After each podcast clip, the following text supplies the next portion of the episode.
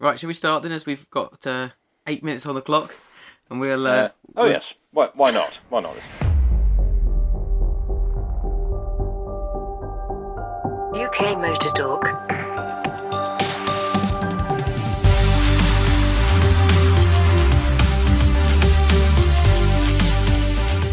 Hello and welcome to another exciting instalment of our podcast. And tonight it's me, Mike, It's me, Jim. Hello. It's myself, Graham. And we're all here. And of course, Andrew is, as always, holding his head in his hands at the cock up we've already made of the start of this podcast. So, guys, what have we been up to? What things have excited you well, since we last spoke? Uh, well, I had a, uh, a very good day yesterday. I uh, I finally got to use my birthday present from uh, August of last year.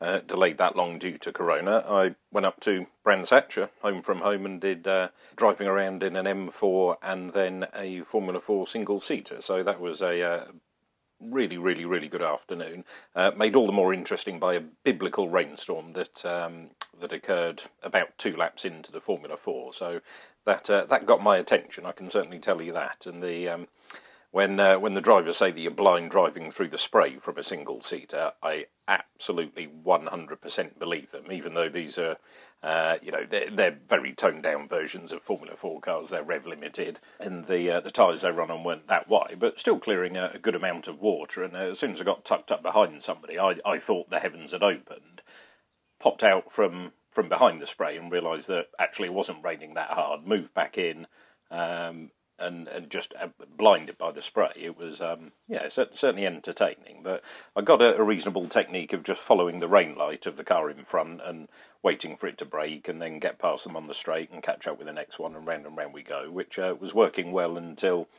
Uh, heading through uh, through Surtees, uh, the rain light in front of me just, just got a bit narrower and then disappeared. I thought, well, that's that's odd. Has he broken down?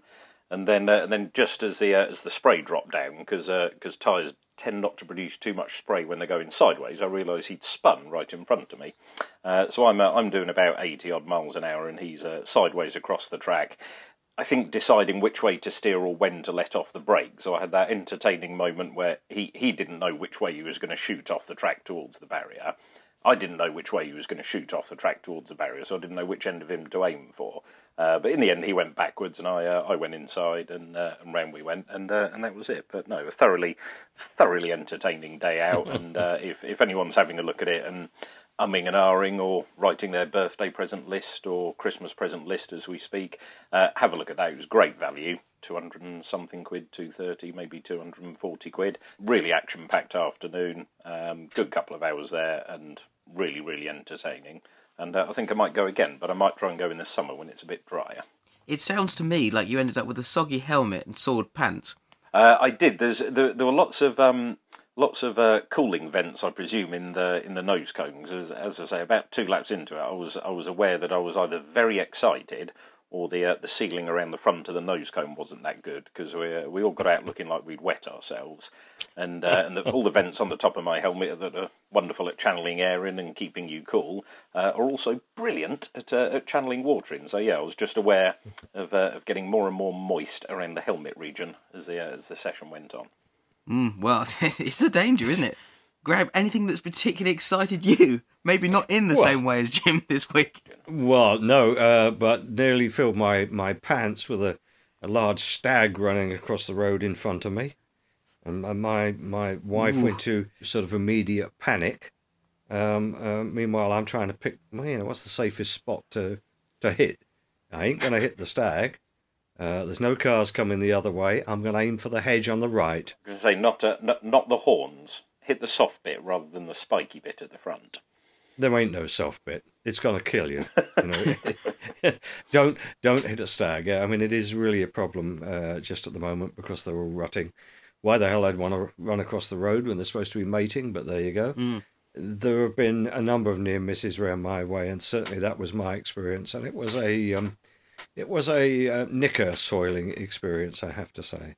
Yeah, it's always uh, always entertaining when, as a driver, you're um, reacting to a situation or whatever else by the uh, the reaction of the passenger on the M4 laps. Just as uh, a bit of rain fell towards the end of the session, the uh, we did get a bit of a, a big slide on, and the instructor sort of made a, a funny noise and went to go and grab the steering wheel. Uh, but in the meantime, I'd gathered it all up and, and off we went again. He sort of went, eh, eh, oh, oh, right. Oh, carry on, but, but a bit slower than that. Okay, fair enough. You made uh, an interesting comment afterwards, which was uh, you said well, you, you said you'd done a bit of track driving. So I said, yeah, I've been around here a few times. And he went, your your your track car's front wheel drive, isn't it? I went, yeah. And he went, yeah, I can definitely tell.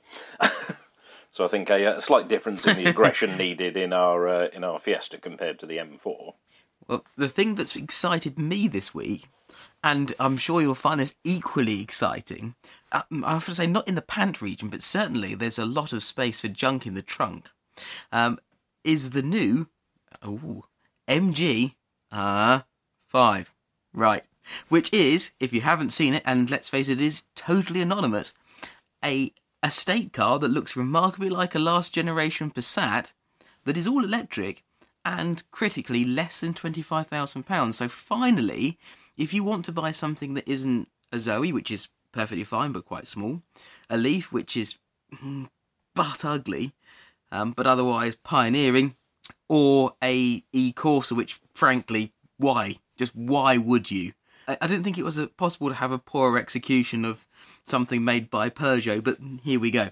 Nevertheless, if you don't want to buy one of those, you can actually now go out and buy for what is not a lot of money really, and on a PCP or whatever, it's about 180 quid a month, which is seems to be pretty good. An electric car which has uh, a range of over 200 miles, um, supposedly 240 miles, and can recharge about 80% in 50 minutes. But what is interesting about this is they've got a crossover, and everyone's making crossovers. Is an actual estate car, which doesn't seem to sacrifice any space in the back because of the batteries. So if you want to have just a car and there's lots of gadgets on it, but it's probably not going to be that exciting to drive. I imagine it'd be a bit wobbly, and hopefully we'll be able to tell you about that at some later juncture. Then, as a no frills piece of motoring, why not? Because you can plug it in, it'll cost you buttons to run. You can then spend your money on something more exciting. Uh, well, potentially, you can spend your money on going on track days and single seater experiences, one of which I've actually got a book whilst we're on that note. Uh, well, you say it looks like a, uh, VW Passat, but it it does. But it looks like I didn't think this was possible, but it's a slightly more anonymous version of a VW Passat, which is probably one of the most anonymous cars in the world. Perfectly fine car, nothing wrong with it at all. Not striking in the looks, but the MG does manage to make it slightly more vanilla than normal. And presumably on, only available in vanilla or beige. There is something of the the Mark III Mondeo about it. By that I mean it's just everywhere, isn't it? It's the ubiquitous stand, or it was the standard car that people would go to the tip, and it's the kind of car that if it had a name would be called Alan. Now Alan is a decent neighbour, really helpful, always happy to take something to the tip for you. Will go to IKEA and help you put your furniture together. He's that kind of person. Uh, and if that if that was a car, that would be Alan. Have you just defined the demographic for that particular car perfectly? Alan. Yeah. Yes, Yeah. that's it. People people that were possibly born with beards already. You know, I can't Why claim not? I can't claim that, but it's been there a long time. I think it is possible to define somebody's name by the type of car they buy. I was looking at uh, a couple of our vehicles that we'd sold at work for one reason or another, and it was the, uh, the plug-in hybrid version of the Cougar, and, and I discovered through some statistical analysis that 75% of our Cougar customers had the first name of Michael. So statistically speaking, if you drive a Cougar plug-in hybrid, your name is Michael. yeah, I don't. And that's science. You can't argue with it. Yeah, well, you, you can't argue with the facts, can you? Ah, no, What- what 'cause can you it, it doesn't prove that if your name is Michael, you drive a Cougar plug-in hybrid. It simply proves that if you Ah. drive a Cougar plug-in hybrid, your name is Michael. Yeah, well, that's and this kind of thing we can use Excel, which is obviously I'm sure other spreadsheets are available, uh, but it's a brilliant spreadsheet system. We managed to do this without buggering it up, moving swiftly Uh, on. well, I I didn't have that many lines on my spreadsheet to uh, statistically and analyse, so it was uh, it was okay. This won't date well.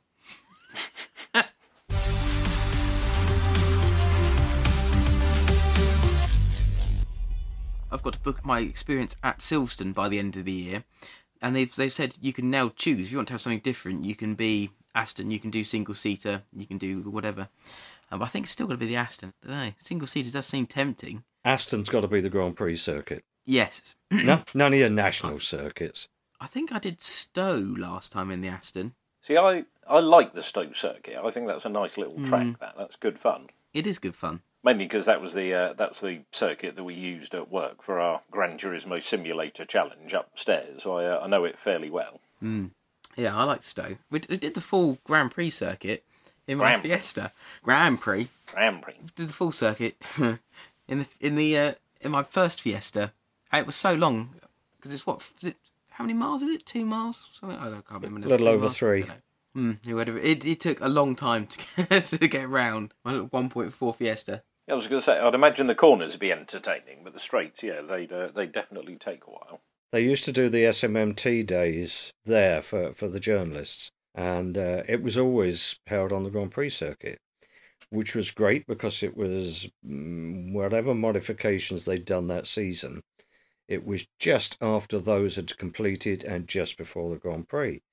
So if I was doing some stuff on the radio, I could comment upon what the track was actually like that they were going out onto. So uh, unfortunately, the SMMT don't do it there anymore, which is a great pity. But I had a lot of fun there.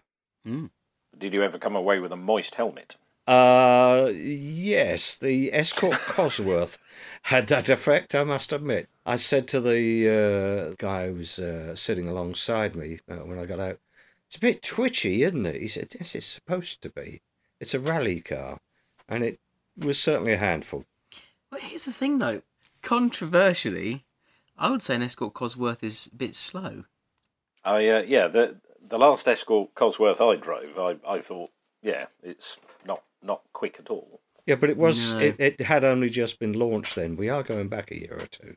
To 205 horsepower or something. Well, yeah, but by by current standards, that's pretty slow. But in its day, I think this does point to a bit of a problem, though, in that it, it felt quite lively and 200 horsepower, and, and what did it weigh? 800 kilos? 900 kilos? No, Uh, not that light, was No, it? it it would have been no, well, it would have been a bit over a ton. Yeah. Um, But then what's the what was the curb weight of your Focus RS? 1.6, 1.7? oh, near enough 1.7. Yeah.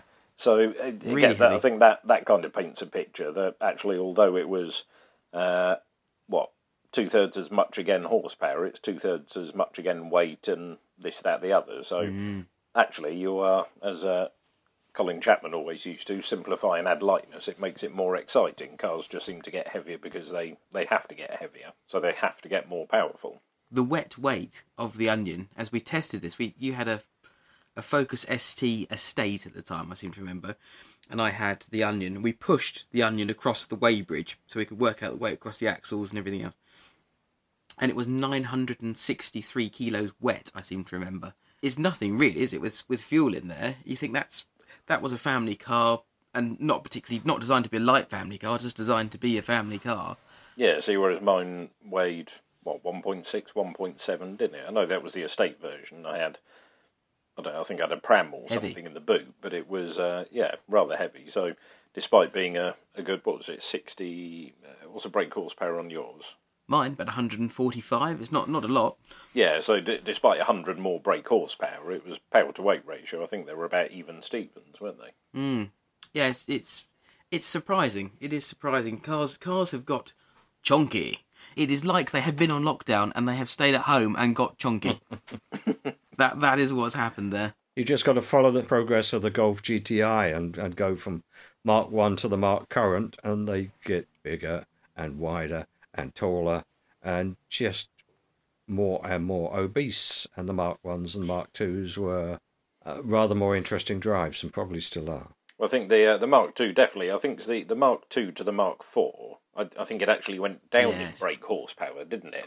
Between the Mm, two and, and- the four, certainly the 16 valve, uh, And up in the weight. Mark IV. Yeah, yeah, yeah. Gain weight. So Mm. all that uh, all that progress, all that development, and uh, and it was slower. A Bit disappointing. I'd, I'd say I think we all agree though. We all like the Golf GTI as a car, don't we? I would say so. Yeah, I guess so. Yeah, I've, I've driven several of the early ones, and yes, enjoyed. But I've not driven a more recent one. Uh, this is one of the few cars that we all completely agree on. I think the uh, the, the Well, slight lu- maybe not so much. the slight lukewarm reception there to uh, to the Golf GTI was, eh. But if you said, I think we can all agree that we love the Mark One Golf GTI, don't we? Yes, Yes. definitely. Yeah, Yeah. much much more resounding. So uh, maybe slightly rose tinted spectacles there, but um, I kind of preferred the Mark II. Just going to say that. I, I And- like the Mark II as well, but then I had a Mark II Golf as my first car, so I am slightly biased. So I'm uh, I'm with you on that one. And actually, now I would probably have the GTI over the R because I think it might be more interesting front wheel drive as opposed to four wheel drive. In fact, I know it'd be more interesting because, well, you've driven both, you know, you know the score. There's something quite exciting about having a little bit lighter, a little bit more frantic front wheel drive hot hatch. Might be controversial. I know people like rear wheel drive, and four wheel drive is just better if you want traction. It is. If you want to go quickly, four wheel drive is better but I kind of enjoy driving a front wheel drive car. And Some people might think this is sacrilege as a petrol head, but if you look at some of the fantastic front wheel drive cars that are out there, Fiesta ST is a superb drive. Same goes for the um, Megane RS. I can't, I can't call it an RS because it's not really an RS. Rally Sport Megane. Or if you remember the R26Rs, the Clio 182s are a good example of a, a, a very affordable, uh, excellent hot hatch now. Um, and, and just go back, we've got the Golf GTI Mark One, Mark Two, Mark Three, and Mark Four. mm, Not so keen, but Mark Five onward also brilliant. The threes and fours just didn't really cut it. They'd just they'd got so heavy. by that stage. Yeah, exactly. So I tell you, tell you what I did see just a couple of days ago in an auction catalogue, and that was a Clio V6. Mm-hmm. And I remember how much I enjoyed driving that. Abs- absolutely great fun, and it was quite reasonably priced. It's about eleven grand. I think the Clio V6 is an interesting one because there's a lot of theatre about it. I love the engine, love the sound and everything else. The impracticality you can live with, what have you. But, and this might be controversial, I've, I'm ready to be shot down on this. I genuinely think the 182 is a better drive. I think there is something about the lightness of it. There's something about the way that it's it's balanced. It just works brilliantly, and you can have your mates in the back if you want to. Well, you could you could put people in the back of a Clio V6 as long as you didn't like them very much. Put them in sideways. Yeah. There was there was nothing for them to sit in or anything to strap them in, and basically it was a two seat car. So uh, that's why it was great But- fun, I guess. The Mini 2, let's face it, fantastic front wheel drive car. He's waiting, waiting. No, no comments, not been shot down. Good. Um, yeah, there's there's a lot of really good front wheel drive cars. Hot hatches suit being light and front wheel drive and doing the hatchy bit. The problem is now that hot hatches have got expensive, I think. And this is a problem for cars like I'm going to use the Sierra Cosworth as an example of this. You can go out and buy a Sierra Cosworth and you can spend as much as you like. You know, an RS 500 are well into the 100, 130, 150, depending on the mileage, whatever it might be. Um, an Escort Cosworth might be somewhere between 40 and 65,000 pounds or whatever. For that sort of money, you can go out and buy something really quite exotic. You could go out and buy, I don't know, a, a used Ferrari and an Aston, obviously, but there's lots of things that you can buy for that sort of money. The whole point of something like a fast Ford or a fast VW is that you have this this fantastic little fun car that you can use as a hatchback because that's the whole point of the thing, which means you can put people in the back of it, put your shopping in the back, of it, put the dog in the back of it, whatever you like, and it's still relatively affordable. Otherwise, you'd probably go out and buy your whatever you might want to buy.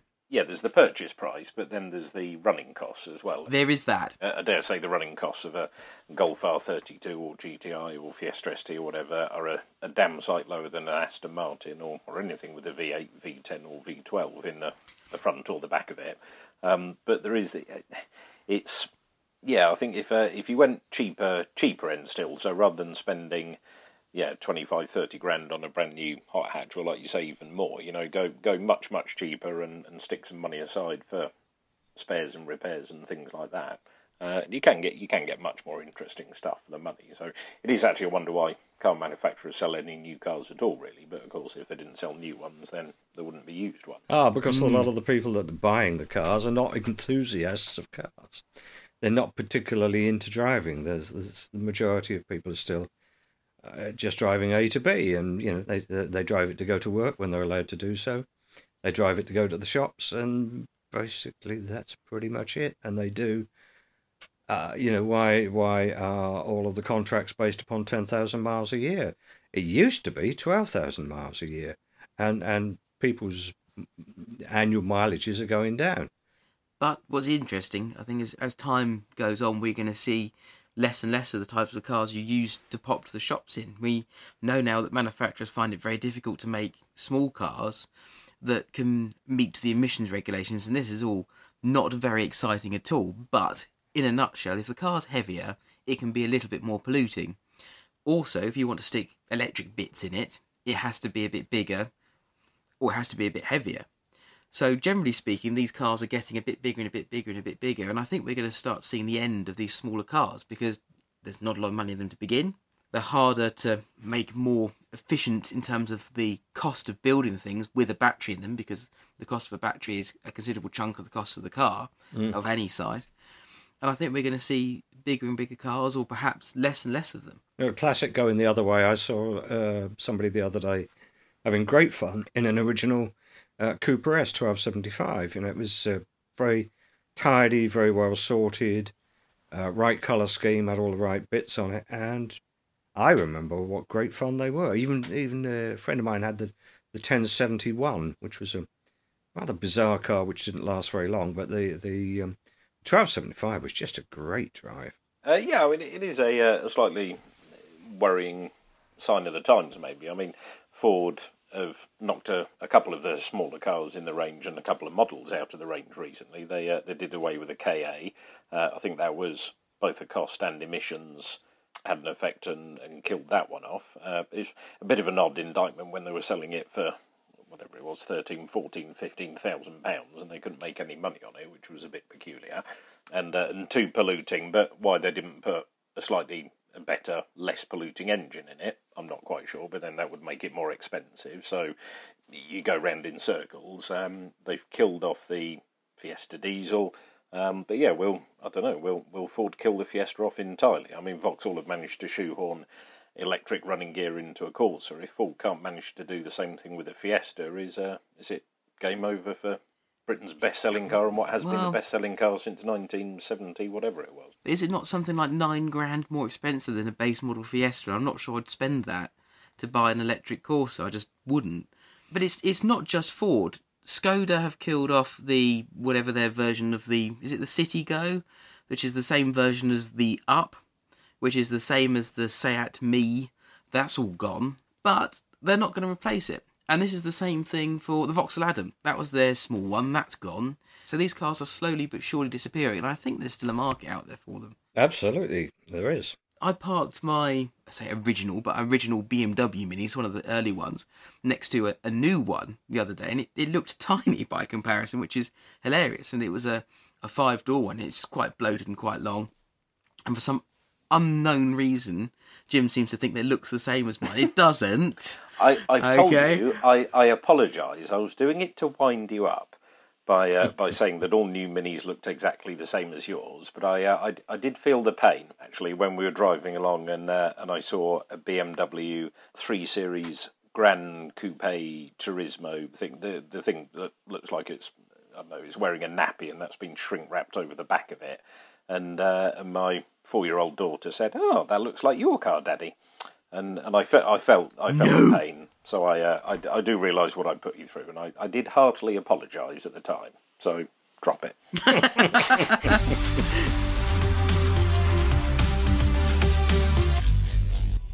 Well, are we of same mind or opposing views? There's been much in the news since the last Grand Prix of uh, Lewis equaling Michael Schumacher's record, and uh, Jackie Stewart, among uh, many others, seems to think that Lewis is certainly not the best driver ever. Uh, I don't think Lewis ever claimed to be the best driver ever, uh, and I personally thought mm, Jackie, as somebody who I had a great deal of respect for, was totally out of his tree. Um, and uh, this is a man who's supposed to know something about Formula One history. Lewis has equalled Michael's record of 91 wins, which is pretty impressive. He is now third in the ratio of wins to starts, which is also pretty impressive. And there seems to be uh, a lot of the people that are directing some unpleasant comments uh, at- at his achievements. You know, okay, he's got the most successful car of the time, uh, of this current era, but then Michael Schumacher went from the most successful car, Benetton, to the most successful car, Ferrari, uh, for the benefit of all of his seven titles.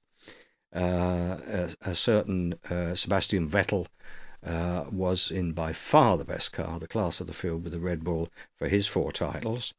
Juan Manuel Fangio had the incredible knack of always picking the best car for for his five titles and you know it's one of the features of great drivers is that they are in the right place at the right time and uh, I, I wouldn't take anything away personally from Lewis's driving ability because I've seen him do some extraordinary things over the years, as we all have.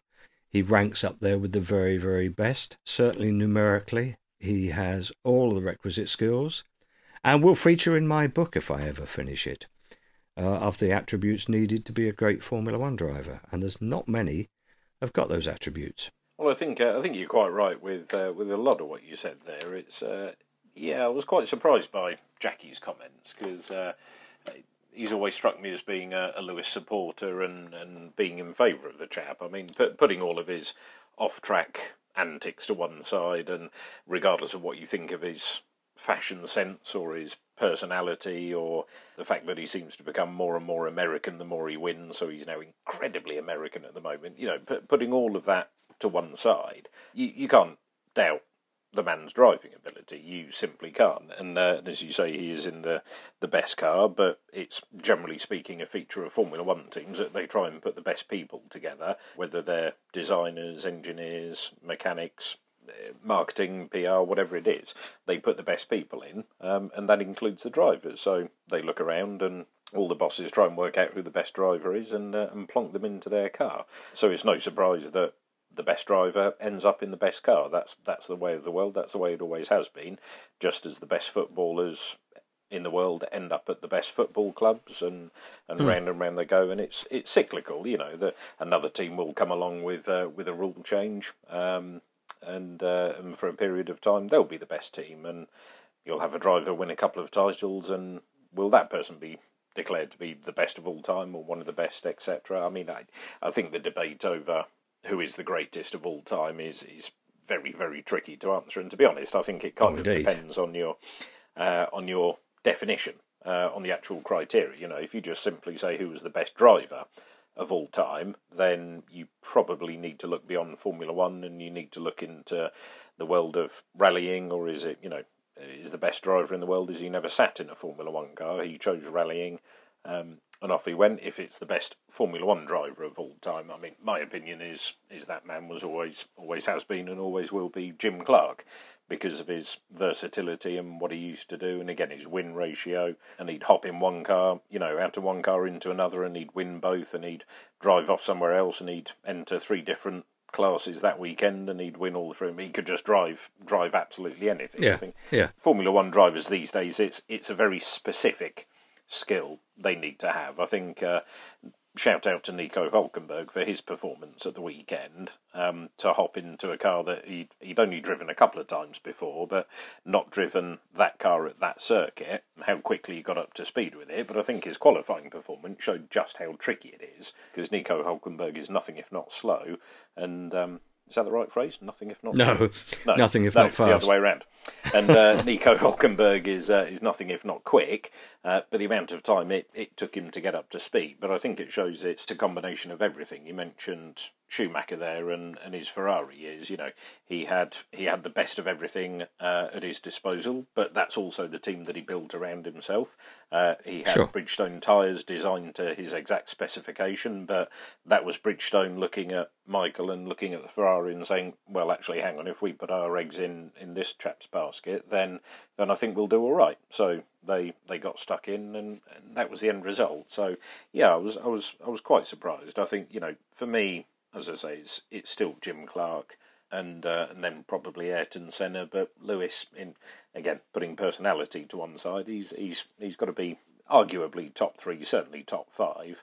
Whether you'd put Michael above him, you know, if if uh, if there weren't political shenanigans and Michael wasn't being forced out at Ferrari, I think he'd have won the title in 2007, and then beyond that, who knows? Would it would he have maybe gone 2007, 2008 in the Ferrari? Would he have then joined Ross at what was Brawn a little bit earlier and, and without a couple of years out and developing the car around him, you know, who who knows? Would Michael have been on ten or eleven or twelve world titles by the time he finished?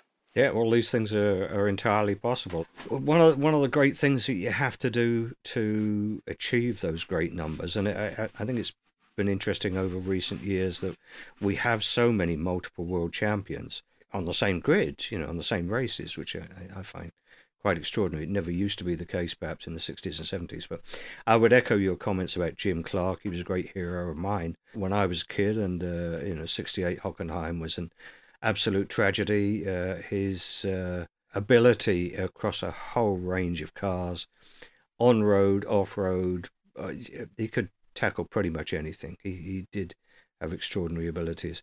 But uh, but coming back to Jackie for a moment, I mean, I've got a great deal of respect for for, for Jackie.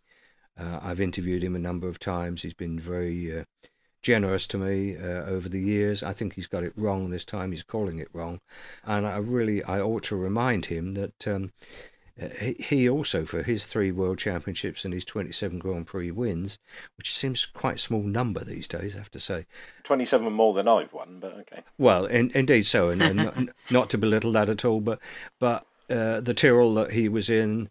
Uh, was the class of the field and, uh, for several years he was in the right car at the right time. And uh, sometimes that uh, covers up, I think, the fact that somebody, some people's abilities are not quite at the top one tenth of one hundredth of one percent. As to who's the very best of all time, wait for the book. but it's uh, again, the, somebody might sit there and knock Lewis's achievements, or say, "Oh yes, it's it's easy because he's he's in the best car." But there is somebody else who's in the best car as well, and mm. Michael always had somebody else who was in the best car as well, and mm. so on and so forth, all the way back through time. And, uh, much as there might be equal treatment or number one or number two status, etc., I certainly think there were more shenanigans at, uh, at Ferrari in Michael's time with the treatment of of Rubens and some of his other teammates, and, quite it so. really was it really was quite blatantly obvious that they didn't want Eddie Irvine to win the title. So much so they just didn't bother to give him tyres in one race. I mean, you know, if if you're going to do it. do it in a subtle manner, you know. Get on the radio and say, "Oh, there's a there's a hole in your radiator, Alex. So so come in." Are you sure? Mm. Is is it not just because I was moaning about the other team? No, no, definitely a hole in your radiator. Park up. You're you're done. The car feels fine. Mm. No, no, no, no, no. It isn't. Put. Pull in. Come in. You're you're, and, uh, you're done for the it. day. Uh, yeah, pretty much. He, uh, he definitely that was definitely a telling off. Uh, but uh, but no, there's there's always a, a, driver sat next to him. I think it what the last couple of years actually has shown is uh, is just how good Nico Rosberg was. I think a little bit underrated at the time. If a world champion, yeah, I agree. underrated. Um, but it's um, you know you you look at the battles that they had, but how many times Lewis came out on top. Um, but Bottas, who's a staggeringly quick driver, and, and quite often manages to run Lewis very close uh, or even occasionally beat him in qualifying. But over the course of a season, over the course of a race, he, he just can't quite match him. You know, he's there's always been somebody sat in the car next to him who he's uh, he's had to beat, and pretty much every year he's managed it as well. With uh, the exception of Rosberg and, uh, and Button. So yeah, he's, I, you can't say it's just down to the car at all, at all. Because uh, if no, uh, you can't. If I was if I was sat in that car, I don't think I'd be winning the world championship. So fair play to the bloke. No, it's a whole combination of things, but uh, I also uh, believe that yeah, you have to achieve two things for, for, for greatness. You have to be uh, manipulative you have to be prepared to bend or even break the rules. Uh, but at the same time, you have to have enormous fan popularity. That's how you achieve greatness. Um, and distasteful as it sometimes is, uh, Michael was. Uh, I've got enormous respect for Michael's abilities. Nevertheless, um, he had some dubious events in his career, and Lewis has had uh, certainly in the early days um, some dubious events in his career. See, actually, I, am I'm not quite sure I agree with that because I think Lewis is, um, again, you know, t- taking his, his off track persona and dress sense and musical taste and, and whatever else that, that doesn't quite align with my own. Take that out of it. You know, Lewis on track is always fair. And yeah, firm, but, in- firm but fair. I would agree. on on occasions where there has been collisions with uh, with people, there's you know, there's always been just as much blame at the other person's door. You know, Lewis generally he, he might have the odd racing incident, um, but there's always something the other driver could have done to avoid it. Whereas when you look at plenty of Schumacher's incidents, literally the only thing that the other driver could have done to avoid it would have been stopping, pulling over, getting out of the car, and walking away. You know, Michael would would do certain things that were so reprehensible. He'd, he'd just have that momentary lapse in judgment and uh, and do what the, the only thing he could think to do at the time. Uh, whereas I, I I really don't think you see that with Lewis. He had a you know a couple of coming togethers with Alonso early on in his career, but you'd look at those as, as rookie mistakes or learning or whatever else. You know, Lewis Lewis, you know, never puts anybody into the pit wall at 200 miles an hour, and No, no, know, no, certainly I, I think he's a lot fairer on track than uh, than some of some of his predecessors. No, I would quite agree. You mentioned there's somebody who uh, I I got a, a piece of info today that um, Barcelona track was uh, Renault were there today with the first test for Fernando Alonso. I'm very pleased to see Fernando back into F1. Coming back to he and Michael Schumacher, I remember one of Fernando's first races driving around Michael Schumacher as though he didn't exist. Everybody else was scared shitless about uh, overtaking Michael because he could be he could be pretty tough when when it got very close. Whereas Alonso just breezed past him. You know, great man in front. Who gives a toss? And, and he just he just went for it. I, I got a lot of time for him as a racer, and I know Stirling rated Fernando very highly as a racer, as he did Lewis.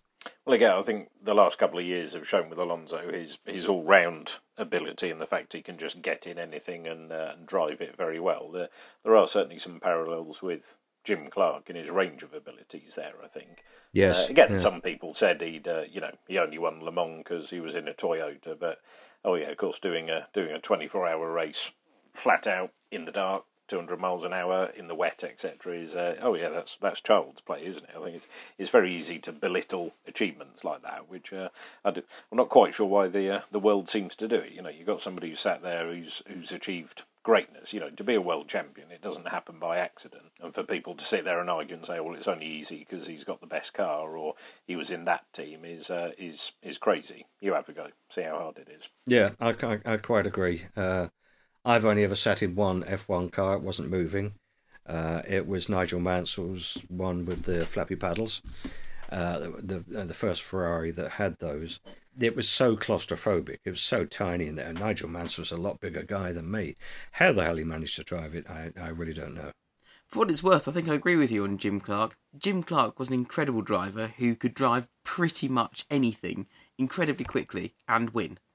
And it didn't matter if it was a Cortina, it didn't matter if it was a Formula One car of the year, it didn't matter what it was, he could get into anything and win.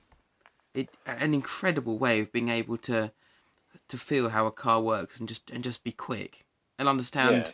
how that is and to be able to get from one type of car to another. And this isn't just a case of oh you, you changed from front wheel drive to rear wheel drive, whatever it might have been. It was like anything so so different and perform equally well. It's it's an, an incredible feat, and I don't know if anyone has replicated that.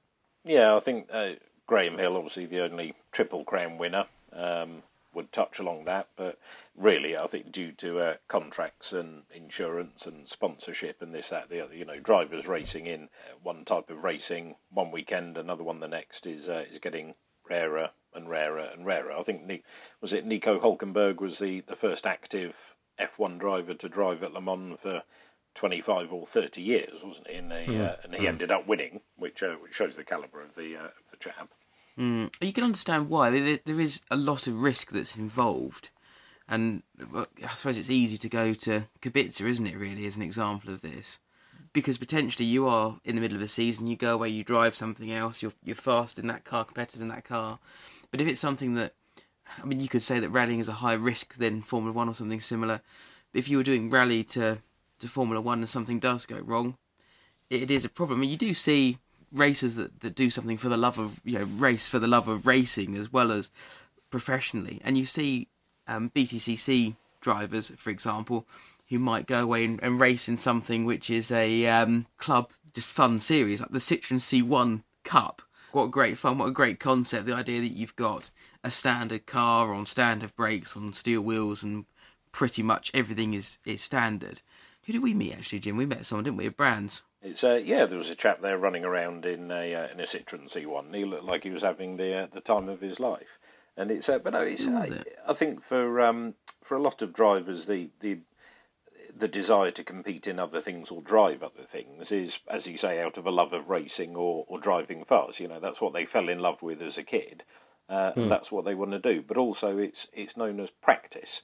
You know, to to not allow a Formula One driver to drive in something else uh, on his, his weekend off or his, his weekend away from a, when there isn't a Grand Prix is it is like not allowing Messi to train or not to kick a ball around because you know he might pull a muscle or snap a tendon having a kick around in the park at the weekend. Um, but also you expect him to turn up and have a little kick around before the game and, and perform at, at the highest level. You know, I I do think that uh, lots of you know Kubica always said rallying made him a better driver, full stop. So therefore, it made him a better Formula One driver. Um, it's it's like anything you do, repetition and practice. You get better at it and you learn at it. So it's uh, I do think it's stifling not allowing them to do other things, but that's why I like drivers like Kimi because he just goes out and races other things and doesn't really give a toss what anybody says. And uh, if Kimi Raikkonen isn't allowed to enter anything, then he enters under the name James Hunt or he makes it up and he uh, and he just gets on with it. Kimi's just Kimi. He never lets anyone tell him what to do. that sort of uh, character. I mean, I've got a lot of time for Kimi. Just the, the, the, the character that he is, but that sort of character is becoming rarer and rarer in F1. You mentioned insurance and, and the whole Kubica thing. The uh, insurance company caught a major cold, and all the other insurance companies, not that there are many of them, that insure Formula One drivers, they just basically won't cover drivers now for virtually anything else. I mean, Alonso, uh, I still don't know quite how he managed to get cover for the Indy 500 or for Le Mans, but he obviously did. I used to work below uh, uh, in an office below somebody who I hadn't realised the top floor of this building was uh, an agency that insured Formula One drivers. And I got back into work after lunch one day, and uh, one of my colleagues said, "Cool, you just missed Alain Prost going down the stairs." You know, uh, there are very, very few companies that will insure Blang. Formula One drivers. Yes.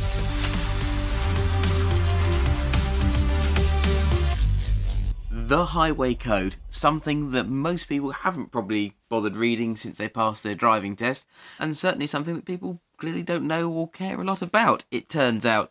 However, there is a consultation period now because there is a hierarchy of things drivers and riders and pedestrians and everything else. There is a tiered system because tiered systems are popular in this country at the moment. Absolutely. And in theory, if you are the person who is in something that can do the most damage, it doesn't specify what, because I'd argue if you're in a tank, you probably do more damage than if you're in a, I don't know, a metro or something, if you're off of the 80s, then you have the most responsibility to look after other people on the road. Now, in short, what I understand this to mean is if you're driving a car, and obviously motorists, as we know, are evil creatures, you have to watch out for cyclists. And if you're a cyclist, you have to watch out for pedestrians and disabled people and people on invalid carriages. And if you're a pedestrian, well, it doesn't really matter. You just do what you like. The idea being now that if you're a pedestrian, you want to cross a road, you go ahead and cross it, or at least the drivers should let you go. If you're on a zebra crossing, you should be allowed to go as per normal. And if you're on a some other crossing, is the same sort of caper. However, as we know, nothing, uh, traffic lights and zebra crossings don't apply to cyclists at the moment, so this will be interesting. And one thing I particularly liked is that it said that cyclists should cycle single file unless it is unsafe to do so, i.e., you're on a narrow country lane or something similar. And this is something that I know that Jim disagrees with me about. And I think everyone has a right to use the road. Let's be honest, I cycle and I walk. What do you guys think? Because for me, I think it sounds largely sensible. I don't think anyone will listen to it or care about it anyway.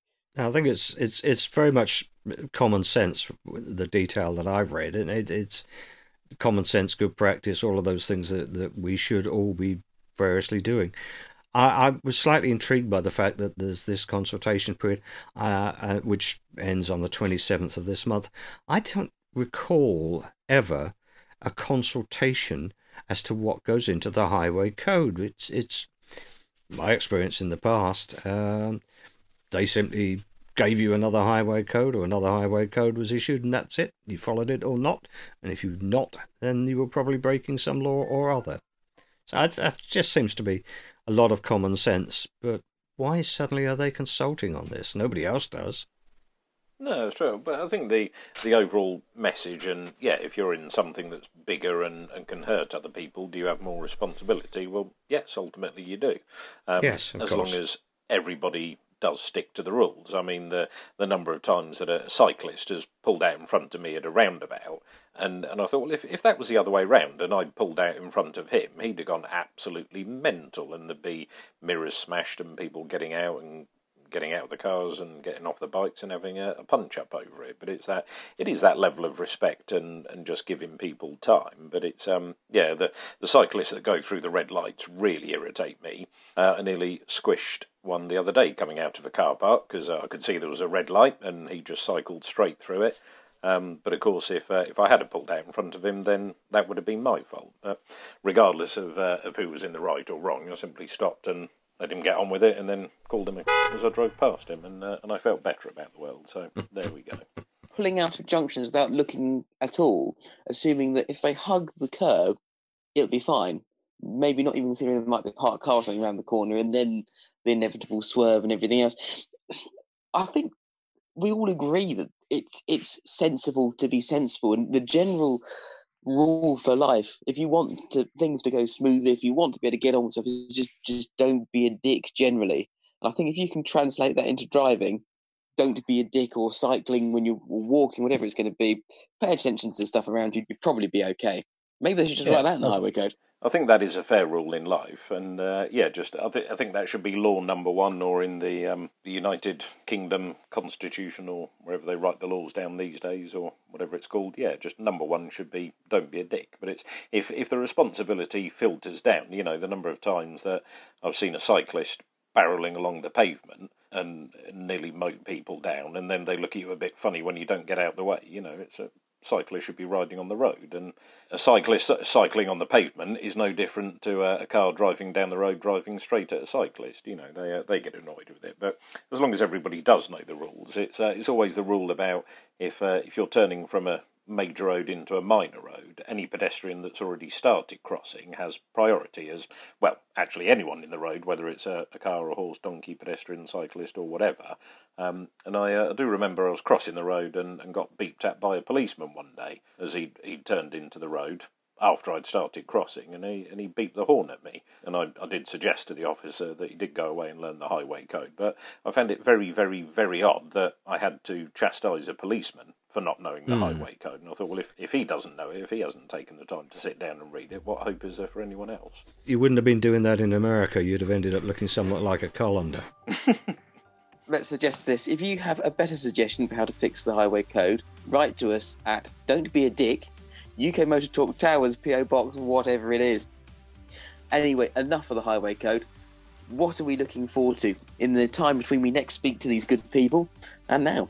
Well, I'm looking forward to uh, to a bit more track time because uh, we've got a track day booked on uh, on Monday the 26th, I think it is, isn't it? At, uh, at our old favourite circuit, Brands Hatch. So uh, it'll be good to give that a run out and see if all the tinkering and maintenance and stickers we've put on it uh, make it go any faster. What have we done since the last time that we, we took the car out? We've put lightweight wheels on it, we put uh, stickier tyres on it, Stickers. We put and we put stickers on- stickier more stickers on it. And, We and put a lot of sticky stickers on it. That's what it needs is sticky stickers. And you have not added a lap timer. You've added something else. Uh, I've added a, uh, a GPS uh, speedometer as our speedo honestly doesn't work. So yes, that's it. Well, for my part, I'm looking forward to Goodwood Speed Week, which is on computer, online, uh, over the next uh, weekend. And I'm up for that. And on that note, Graham needs to have a drink. So it's time for us to say cheerio. Uh, from me, Mike, see you later. Take care. From me, Jim. See you next time. From me, Graham, yes, I will go and have a, a glass of something uh, refreshing. Good night to you all. Bye bye.